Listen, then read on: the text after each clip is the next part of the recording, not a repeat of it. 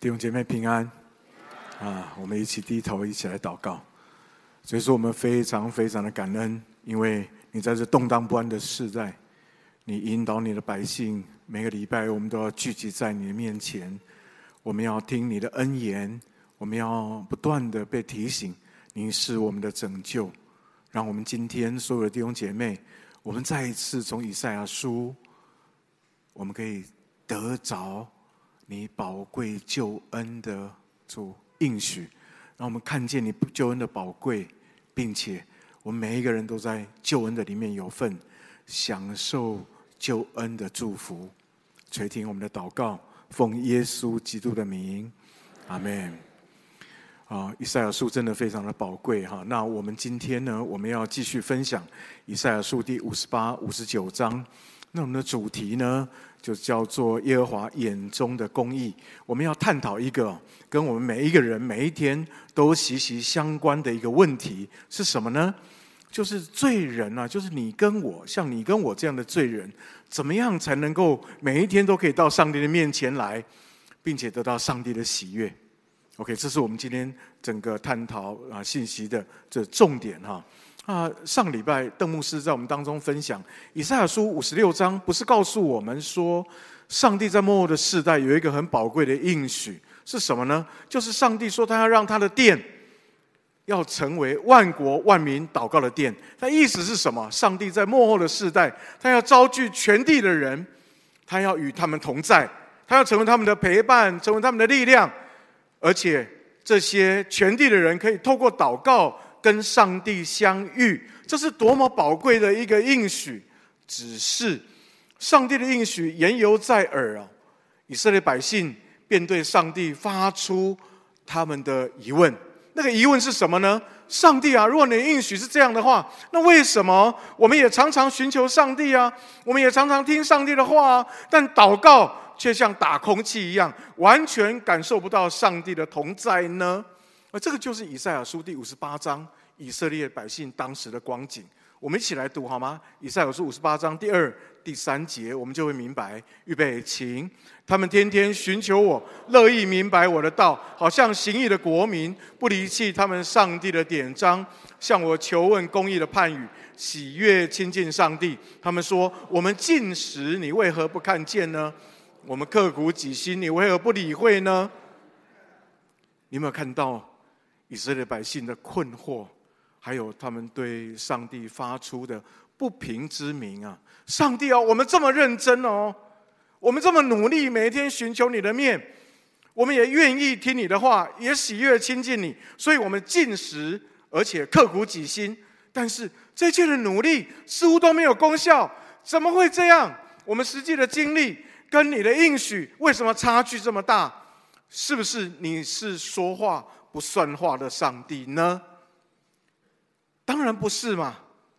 我们来了解真正的原因是什么？其实真正的原因哦，是因为他们跟上帝之间出了很大的问题呀。我们一起来读好不好？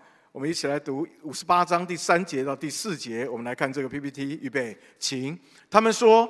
我们禁食，你为何不看见呢？我们刻苦己心，你为何不理会呢？看啊，你们禁食日子仍求利益，勒逼人为你们做苦工。你们禁食却互相争竞，以凶恶的拳头打人。你看到吗？这是根本的原因呢、啊。还有另外一段圣经也一样，让我们很清楚。五十九章第一节到第四节，好，我们先读第一节到第二节，预备，请。耶和华的膀臂并非缩短，不能拯救；耳朵并非发沉，不能听见。但你们的罪孽使你们与上帝隔绝，你们的罪恶使他掩面不听你们。不是上帝不垂听他们的祷告，不是上帝不与他们同在，是因为以色列百姓非常自我中心的活在他们自己的世界里面，他们自以为意，他们自我中心，用我们今天的。教会的行话来讲，就是他们陷在罪里面了。所以以赛亚书五十九章三到四节就要讲说他们的罪行。我们来看他们的罪行是什么，好不好？因你们的手被血沾染，你们的指头被罪孽玷污，你们的嘴唇说谎言，你们的舌头出恶语，无一人按公义告状，无一人凭诚实辩白，都倚靠虚妄说谎言，所怀的是毒害，所生的是罪孽。所以各位，元凶是什么？是罪，是罪使他们与上帝隔绝，不是上帝不要与他们同在，是他们活在罪里面，罪成为他们的主，而不是上帝成为他们的主。所以。罪的问题如果不解决，人就无路可走。你同意吗？那人怎么样才能够到上帝面前来？以赛亚书五十八章、五十九章告诉我们一个天大的好消息是什么呢？就是这位上帝，这位拯救的上帝，当他见人无能为力，现在最终的时候，上帝不是在那里等着要打他们屁股，不是，上帝是主动出手，用他的公义扶持他们。我们一起来读以赛亚书五十九章第十六节，今天最重要的经文之一哈。我们一起来读，预备，请。他见无人拯救，无人代求，甚为诧异，就用自己的膀背施行拯救，以公义扶持自己。请弟兄姐妹特别注意啊，五十九章十六节里面有一个很重要的字，叫做“救”。他见无人拯救，无人代求，甚为诧异，然后。就用自己的膀背施行拯救。上帝看见全世界的人都掉在罪中，无法自拔的时候，上帝就来拯救。因为人没有办法自救，也没有办法救别人，因此他就用他自己的膀臂施行拯救。而这就是以赛亚书五十八、五十九章所说上帝的公义。面对不义的人啊，面对不守本分的人啊。上帝的反应是什么？他是仍然不断的用各样的方式爱他们、容忍他们，而且用他自己的方法实行拯救。大部分的人，包括我在内，有很多时候，我们一想到圣经里面，或想到别人讲到上帝的公义这个词的时候，我们直接想到的就是上帝的是非道德标准，还有上帝的审判跟管教，对吗？上帝是赏善罚恶的上帝，对不对？所以提到上帝的公义的时候，我们直接想到就是上帝要打人屁股了，上帝要来定人的罪了。其实不是哦，以赛亚书告诉我们说，你不要忘记这位公义的上帝，在以赛亚书让我们很清楚的看见，这位公义的上帝就是拯救的上帝，上帝的公义就是上帝的拯救。所以，各位，我若我们按照以赛亚书五十九章十六节来定义，到底什么是上帝的公义呢？就是这位上帝在面对你跟我不义的时候，他自己就主动出手来拯救我们，并且以公义来扶持我们。各位，以以色列百姓每一天进食祷告，但他们活在罪中啊，他们并不是依靠上帝的拯救啊，当然他们就没办法遇见主，同意吗？他们刻苦己心。他们努力的寻求上帝，但是呢，他们其实是被罪所捆绑。他们喜欢活在罪里面，他们不是喜欢活在上帝的同在里面，这是问题的关键呢。所以，先知以赛亚提醒他们说：“孩子啊，你们白努力了，你们一天到晚读圣经，读完之后还是去用拳头打人，去勒索人，然后去行不义。”你们当然就没有办法经验拯救啊！但是不要忘记，虽然你们在最终，但是这一位拯救我们的上帝，他愿意永远等在那里。当你愿意悔改、愿意回转到他面前来的时候，这位拯救的上帝他就在，而且他永远都在。而这就是罪人如何能够到上帝面前，能够得到上帝喜悦的唯一的答案。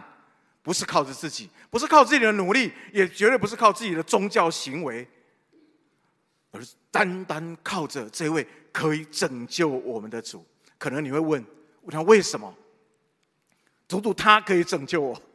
而这是我今天信息里面最重要的部分啊！我要分两点跟大家讲啊：为什么只有靠上帝的义，这位公义的上帝才能够？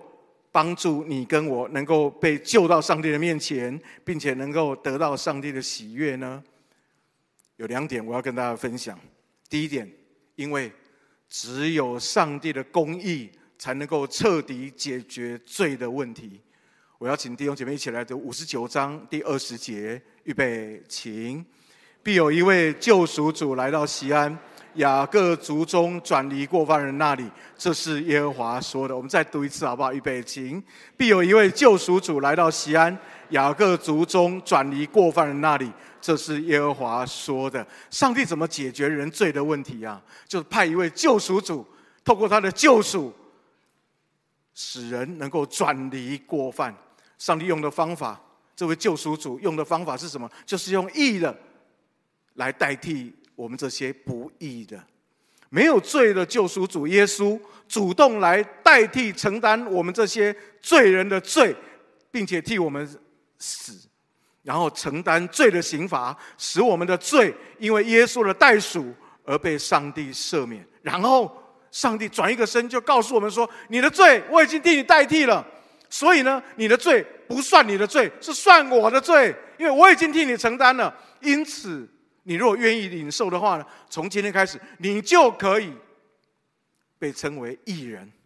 这是上帝的方法，这叫做因信称义，不是因行为称义，不是因为以色列百姓像以色列百姓一样说：“你看上帝，我多敬虔，我这么敬虔，应该可以得救吧？”上帝说：“No way，你不可能靠自己得救。”你没办法救自己，你也没办法救别人。你再想一想哦，上帝的救法实在是最好的一个解决罪的方法。不知道你同不同意？就是上帝代替我们受罪的刑罚。你想想看，如果上帝不代替，那我们自己承担，有哪一个可以？哪一个人可以承担你自己的罪，还有罪的代价？你知道罪的工价乃是死哦。我们每一个人呢、啊，只有一条命。如果我们只为自己的罪都来为自己的罪承担的话，那我们罪结局已经定了，就全部都灭亡，同意吗？但如今我们为什么可以存活？是因为耶稣已经替我们完成了救赎，他替我们死在十字架上，所以我们身上所有大大小小的罪，你要知道，上帝都已经，我在说是已经替我们承担，所以我们今天，你只要愿意的人。愿意接受上帝赦罪的恩典，你就可以经验到这赦罪的恩典。所以我们常常说啊，有这么好康的，你当然不能够，就是把你的罪摆在你的身上啊，然后让罪继续在你的身上毒害你。认罪应该越快越好，对吗？一发现就赶快认，不管是对神对人，都应该是要快速的来认罪。这样，我们跟上帝的关系就可以畅通，我们就不会一天到晚就是拼命的在那哀怨，说：“上帝啊，你看我愿意跟你祷告，你都没有听我的。”其实上帝很愿意听你的，不但愿意听你，而且上帝愿意救你，你知道吗？诗篇三十二篇一到二节不是说吗？得赦免其过、遮盖其罪的，这人是有福的。凡心里没有诡诈，耶和华不算为有罪的，这人是有福的。所以。请跟你旁边的弟兄姐妹说，认罪绝对是好事，而且越快越好。每一次当我们认罪的时候啊，我们就可以脱离仇敌的辖制，脱离罪的辖制，而且更宝贵的是什么？我们可以进入上帝的同在，你就可以被带到上帝面前来，透过上帝的救赎，而且你可以享受他美好的团契啊。这是以赛亚书第五十八、五十九章告诉我们一个好消息：为什么？为什么只有单单靠着耶稣的救赎，才能够被带到上帝面前来，讨他的喜悦的第一个原因？因为只有他，独独他能够解决我们罪的问题。所以我说认罪要快。昨天下午，我跟布道部门的同工，还有影音部门的同工，还有晨曦会的同工，还有走出埃及的同工啊。我们就有一个很及时彼此认罪道歉的时间，为什么呢？因为我们哦一起合办一个布道会，十一月二十四号，请大家哈，我在这里非广告也是正式广告啊，十一月二十四号哈，真理堂跟呃走出埃及，还有跟晨曦会哈，我们三个单位啊，我们要一起合办一场布道会，在真理堂哈。在这场举行，那我们三个单位是第一次合作，主办单位是我们呢、其实是我们邀请他们跟我们一起合办这个布道会，他们是我们邀请的讲员，但是因为啊，我事先没有讲清楚了，所以我没有跟我们自己的同工讲清楚，他们以为说我们是协办，晨曦会跟啊、跟走出埃及是来真理堂借场地，所以我们是配合他们啊、那他们有演，他们要办布道，我们配合他们，所以这很不一样哎。主办跟协办差很多，你知道吗？啊，主办我们就要全力以赴，协办呢，哈，我们就协助办理，哈，这差很多哈。但也因为这样子，所以大家在认知上就不清楚，特别是我们自己的同工，他们两造晨曦会跟走出埃及都知道是我们邀请他们来办布道会，他们是我们的讲员，但我们的同工不知道，以为他们是来这里借场地。这认知上很大的差别，对吗？所以大家在讨论的时候，大家又都很认真哦。哇，晨曦会跟那个走出埃及啊，哇，他们真的是非常认真。他们认真到一个地步，他们邀请专业的编剧跟导演，他们要演一出歌唱剧。本来我以为他们只是讲见证，两只麦克风就搞定了，结果现在变成歌唱剧啊！你知道有多复杂吗？啊，所以他们、他们、他们提出他们需求的时候，我们的影音同工只有两位，一个负责音，一个负责影，就当场傻眼。你知道，我们今年圣诞节啊，我们除了找一些弟兄姐妹来做见证之外，我们也要办一出歌唱剧，你知道吗？所以两出歌唱剧就让他们倒地，应声倒地，就就这样。那的，那的，因为认知不同啊，而且所以。大家就在沟通上就造成一些误会，就搞得不愉快。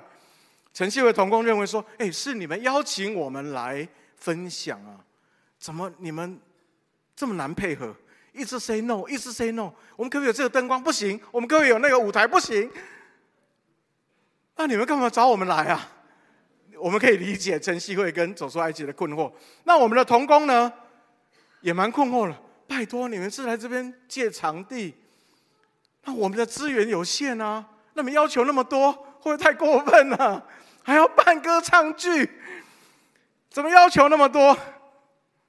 所以两兆就有一些不愉快啊，不应该说两兆，三兆就 都会有一些不愉快。那我们这该怎么办？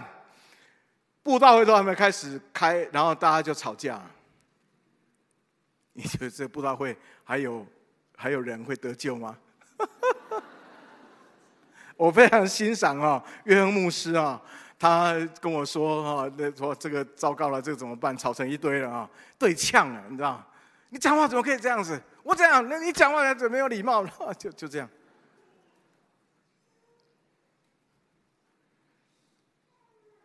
那约翰牧师就坚持哈，赶快召集大家。我也说赶快，赶快召集，要不然就完蛋了，这个就不用开了。啊，一定要先和好彼此，这是耶稣的教导，对吗？彼此相爱，超越一切，对吗？啊，所以我们就用各样的方式把它找找找在一起。昨天下午三点钟，我们就在线上啊，所有人全部到齐，就一个没有来，因为他不是故意不来，是因为他还有其他服事啊。那那就参加我我参加一个喜宴，然后刚好那三点也被拉回来参加这个道歉会。那那最需要道歉的是谁？我啊，当然是我啊。最优先道歉当然是需要我，所以第一个道歉就是我跟他们有开场白，说真是很抱歉啊，是哈让大家吵成这样，那我们一定要和好。那但是呢，哈那个始作俑者是我哈，所以啊我就因为我没有把各自的角色讲清楚，造成误会哈。其实是我们主办，然后我们邀请晨曦会跟走出埃及来协助我们哈，成为我们的讲员。那所以从我开始道歉，道歉完之后跟人家吵架的也要跟人家道歉啊。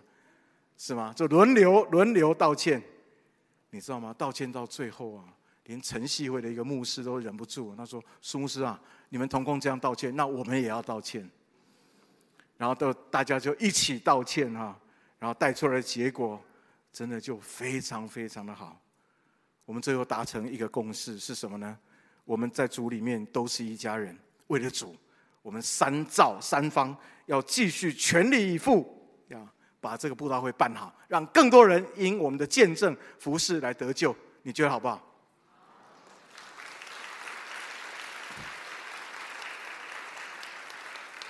讲这个见证是要告诉大家，你不要怕认罪，你不要怕道歉，你不要怕面子问题。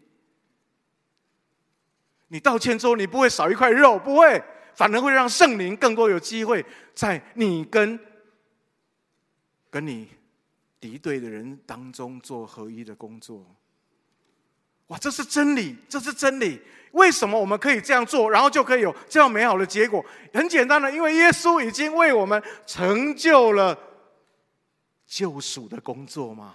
他已经解决彻底的解决罪的问题嘛？解决我罪的问题，解决解决别人罪的问题嘛？是吗？所以这是以赛亚书告诉我们非常重要的一个宝贵的真理哈！不要忘记，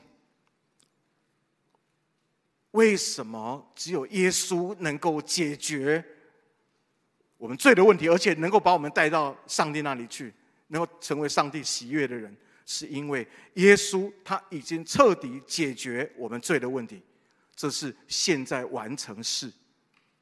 OK，请你跟你旁边的人说好吗？不要怕认罪，而且认罪要快，因为这位公义的上帝已经解决我们罪的问题。那第二点，其实他不单单解决这位救赎主啊，他来不单解决我们罪的问题哦，他还要做一件很棒的事，就是。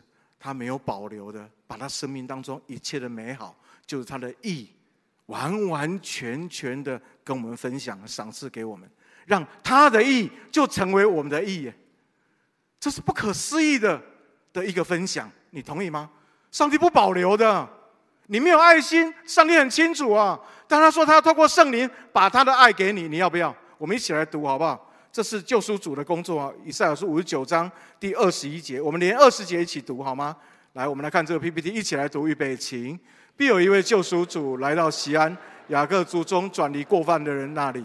这是耶和华说的。耶和华说：“至于我与他们所立的约，乃是这样：我加给你的灵，传给你的话，必不离你的口，也不离你后裔和你后裔之后裔的口，从今直到永远。”这是耶和华说的。这个救赎主来到，不单单要让锡安雅各族的人可以转离过犯，还有一件更宝贵的是什么？就是要借着圣灵，把他的话放进我们的心里，让他的话在我们的生命里面可以发动，成为我们世世代代永远的力量，使我们有力量可以行出义来。上帝说。你要成为爱的器皿，这是他的话。然后圣灵呢，就按照他的话，就成就在你的身上，让你可以领受到上帝的爱。而这个爱本来是上帝的，但是透过你的愿意，还有圣灵的工作，这个爱就成为你的爱。这样你了解吗？所以我说，今天呢，圣灵每一天都在做爱的交换的工作。每一天，每一天，把你的苦毒拿走，然后把饶恕给你；把你的软弱拿走，然后把信心给你；然后把你的苦毒拿走，然后把爱给你。哇，这个是何等奇妙的事啊！所以各位，这样的信仰才有力量，你同意吗？要不然你想想看哦，如果说，如果说我们只是哦，我们只是哎，就是一天到晚说哎，我们是基督徒。但是呢，诶，我们要彼此相爱，我们要爱上帝，要彼此相爱。但是呢，我们一点都做不出来。你觉得这个信仰是怎样的信仰？是一个表面的信仰，同意吗？只是嘴巴讲的信仰，但是在我们的生活里面完全没有功效啊！但我告诉你，这不是我们的信仰，表面的信仰不是我们的信仰，所以上帝才会透过以赛亚书第五十八、五十九章告诉以色列百姓啊。以色列百姓，他们就是这样。你来看以色列百姓，他们以呃五十八章第二节，PPT 可以打出来哈。以十八呃，或者你看周报也很清楚啊。以赛亚书五十八章第二节，我们再来读一次好不好？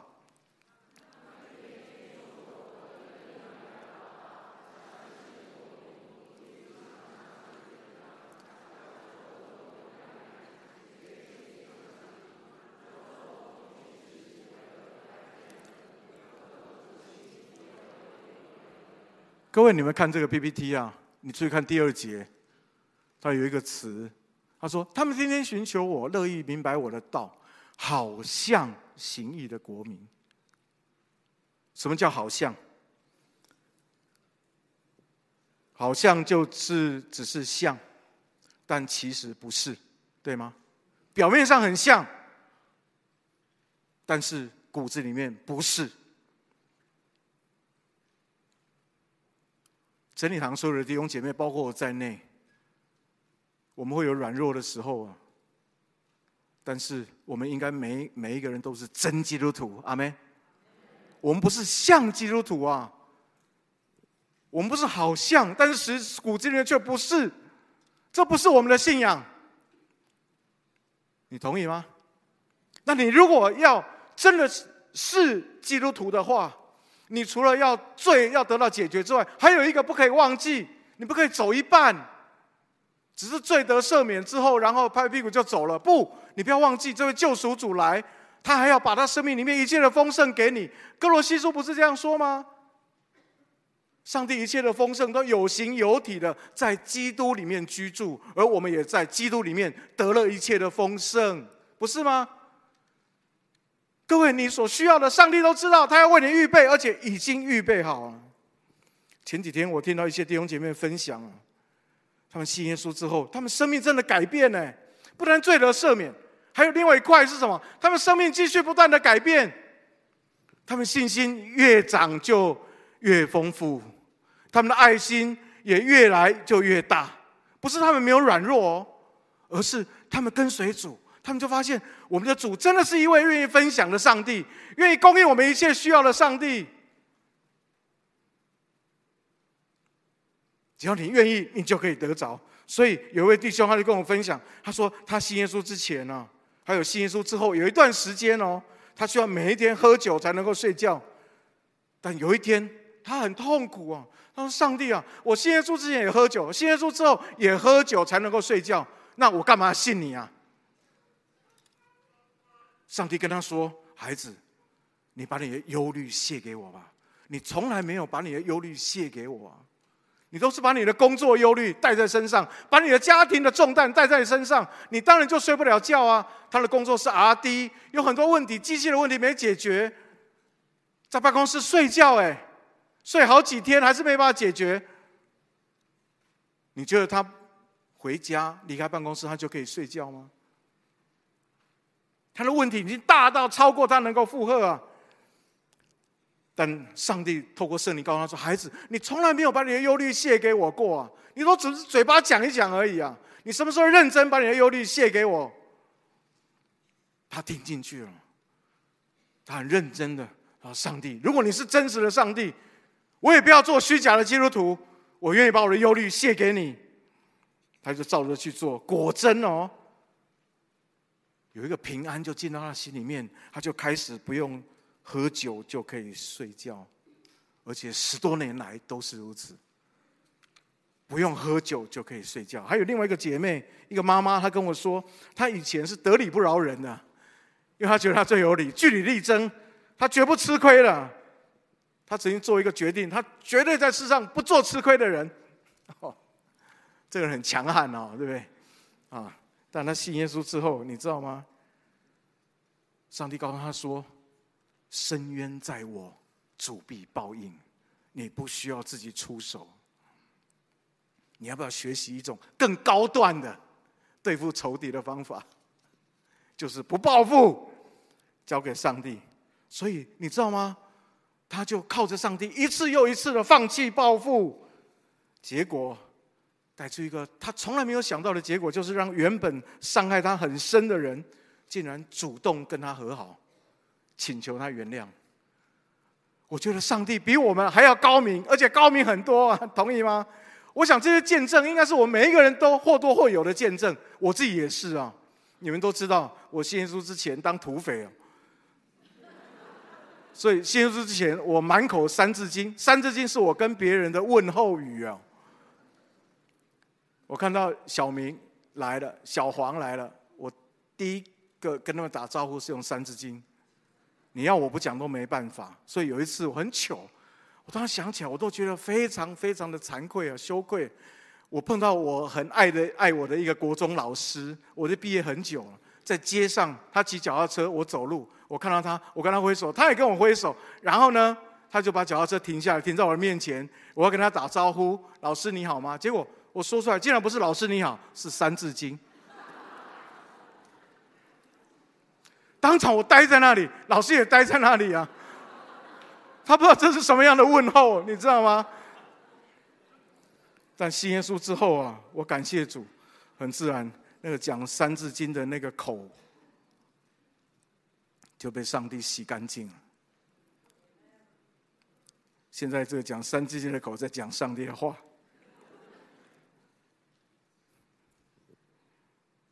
上帝只对我说：“若有人在基督里，他就是新造的人，旧事已过，都变成新了。”然后圣灵就开始工作，我愿意接受，圣灵就开始工作。我也不知道为什么《三字经》就没有了，而这只是其中我信耶稣这四十多年来的其中的一个经历。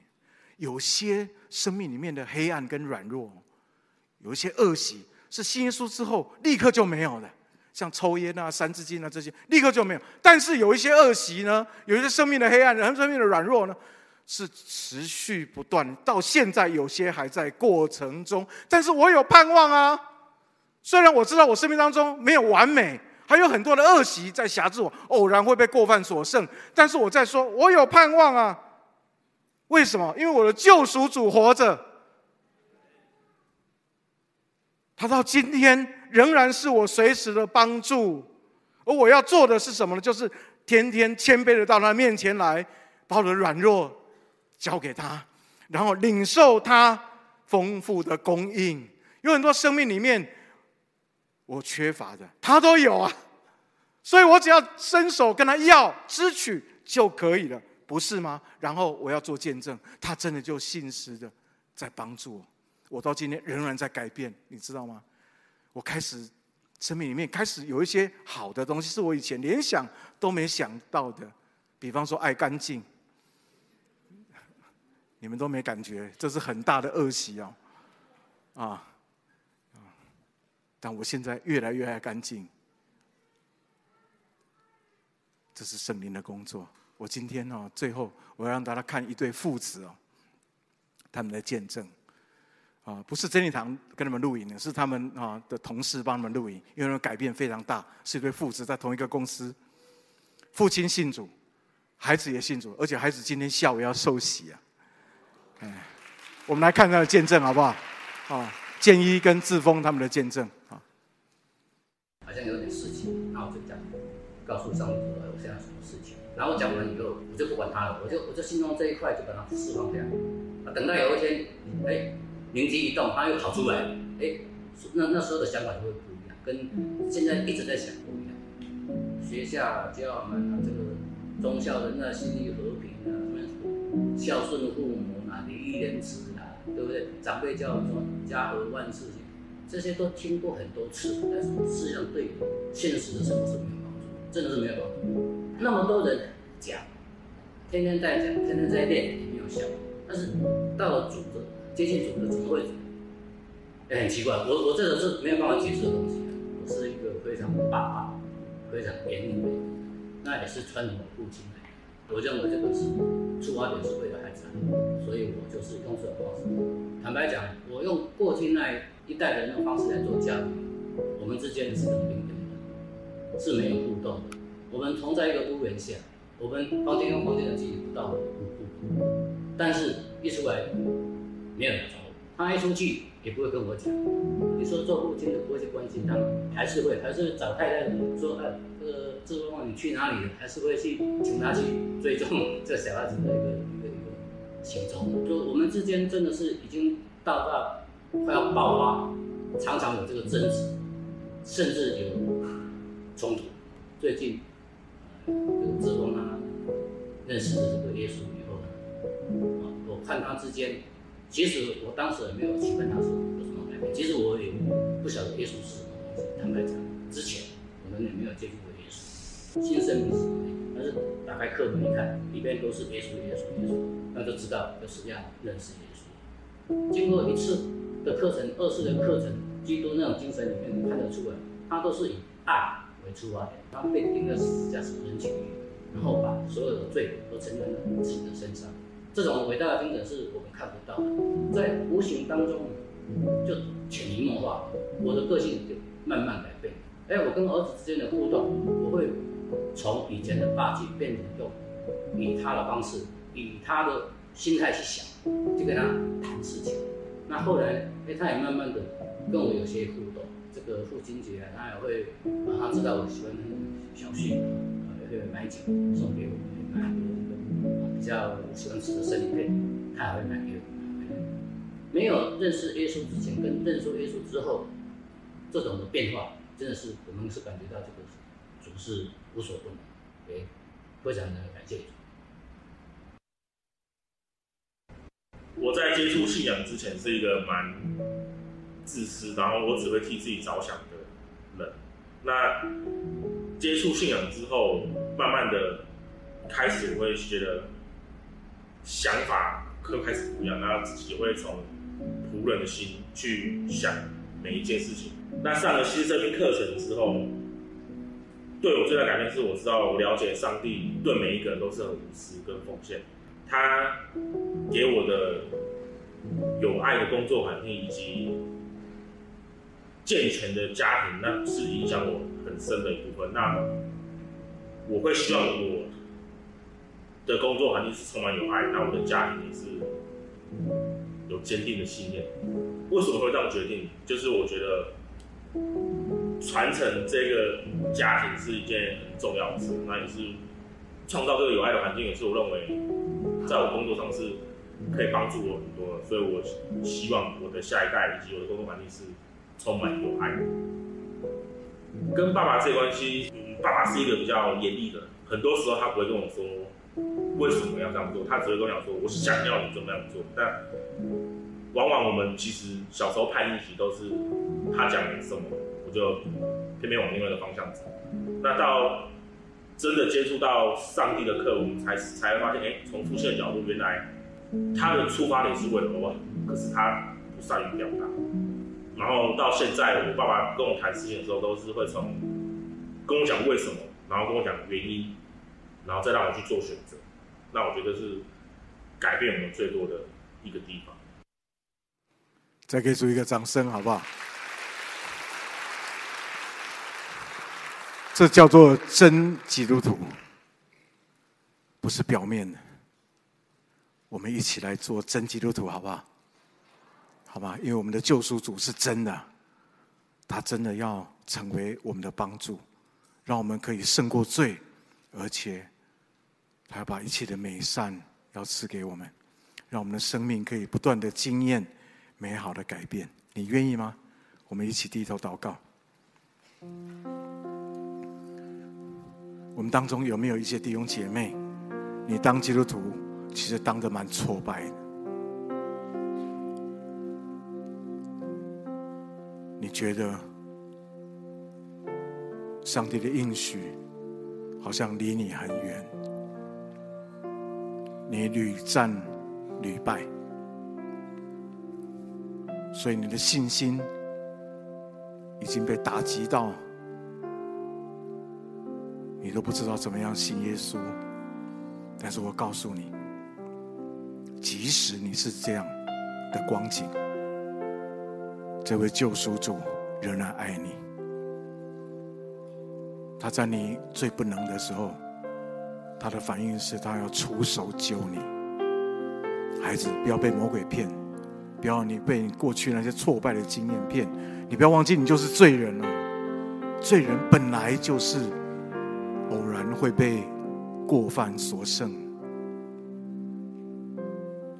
来依靠这位拯救你的耶稣，好吗？来领受他赦罪的恩典，好吗？还有，你生命里面的软弱，他都知道。他已经决定把他生命当中所有的美好都跟你分享。只要你愿意，就可以得着。我们有一些祷告的时间，好不好？求神的灵在我们当中运行，在现场还有在线上运行。你不要管别人，你生命当中有一些是你一直没有办法胜过的软弱，是吗？而仇敌常借的那一点打击你所有的信心，是吗？让你觉得你的信仰没有力量，是吗？好不好？你今天来到主的面前，你跟主说：“我需要你的安慰，我需要你的医治，我需要你的拯救。”主啊，救我！我愿意重新回到你面前来，不是做表面的基督徒，不是单只是遵守一些宗教的行为，而是我愿意在内心被你改变。我要领受你一切的美好。主啊，请你救我！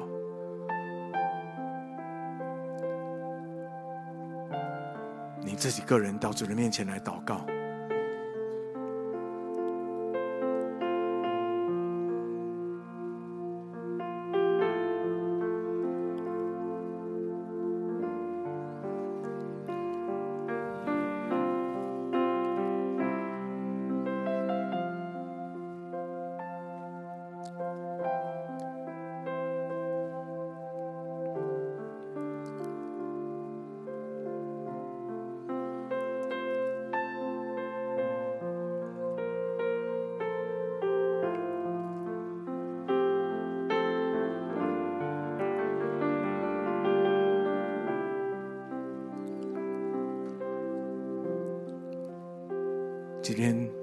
信息的最后，我邀请大家同声开口，我们就按照这投影片，好不好？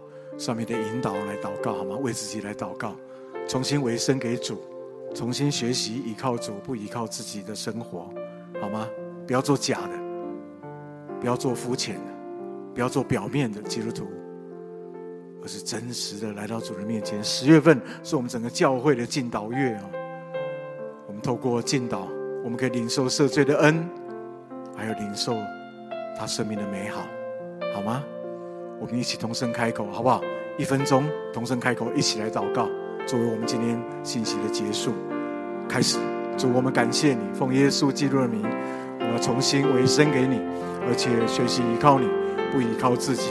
主，让我们可以，哦，主啊，真实的与你相遇，真实的来到你的面前，主啊，能够领受。你的同在，能够享受你的美好，我们赞美你，赞美你。十月的敬祷月，我们把我们自己交在你的手中，上帝啊，帮助我们，不是我们自己来到你面前，而是我们整个教会一起相约到你面前来。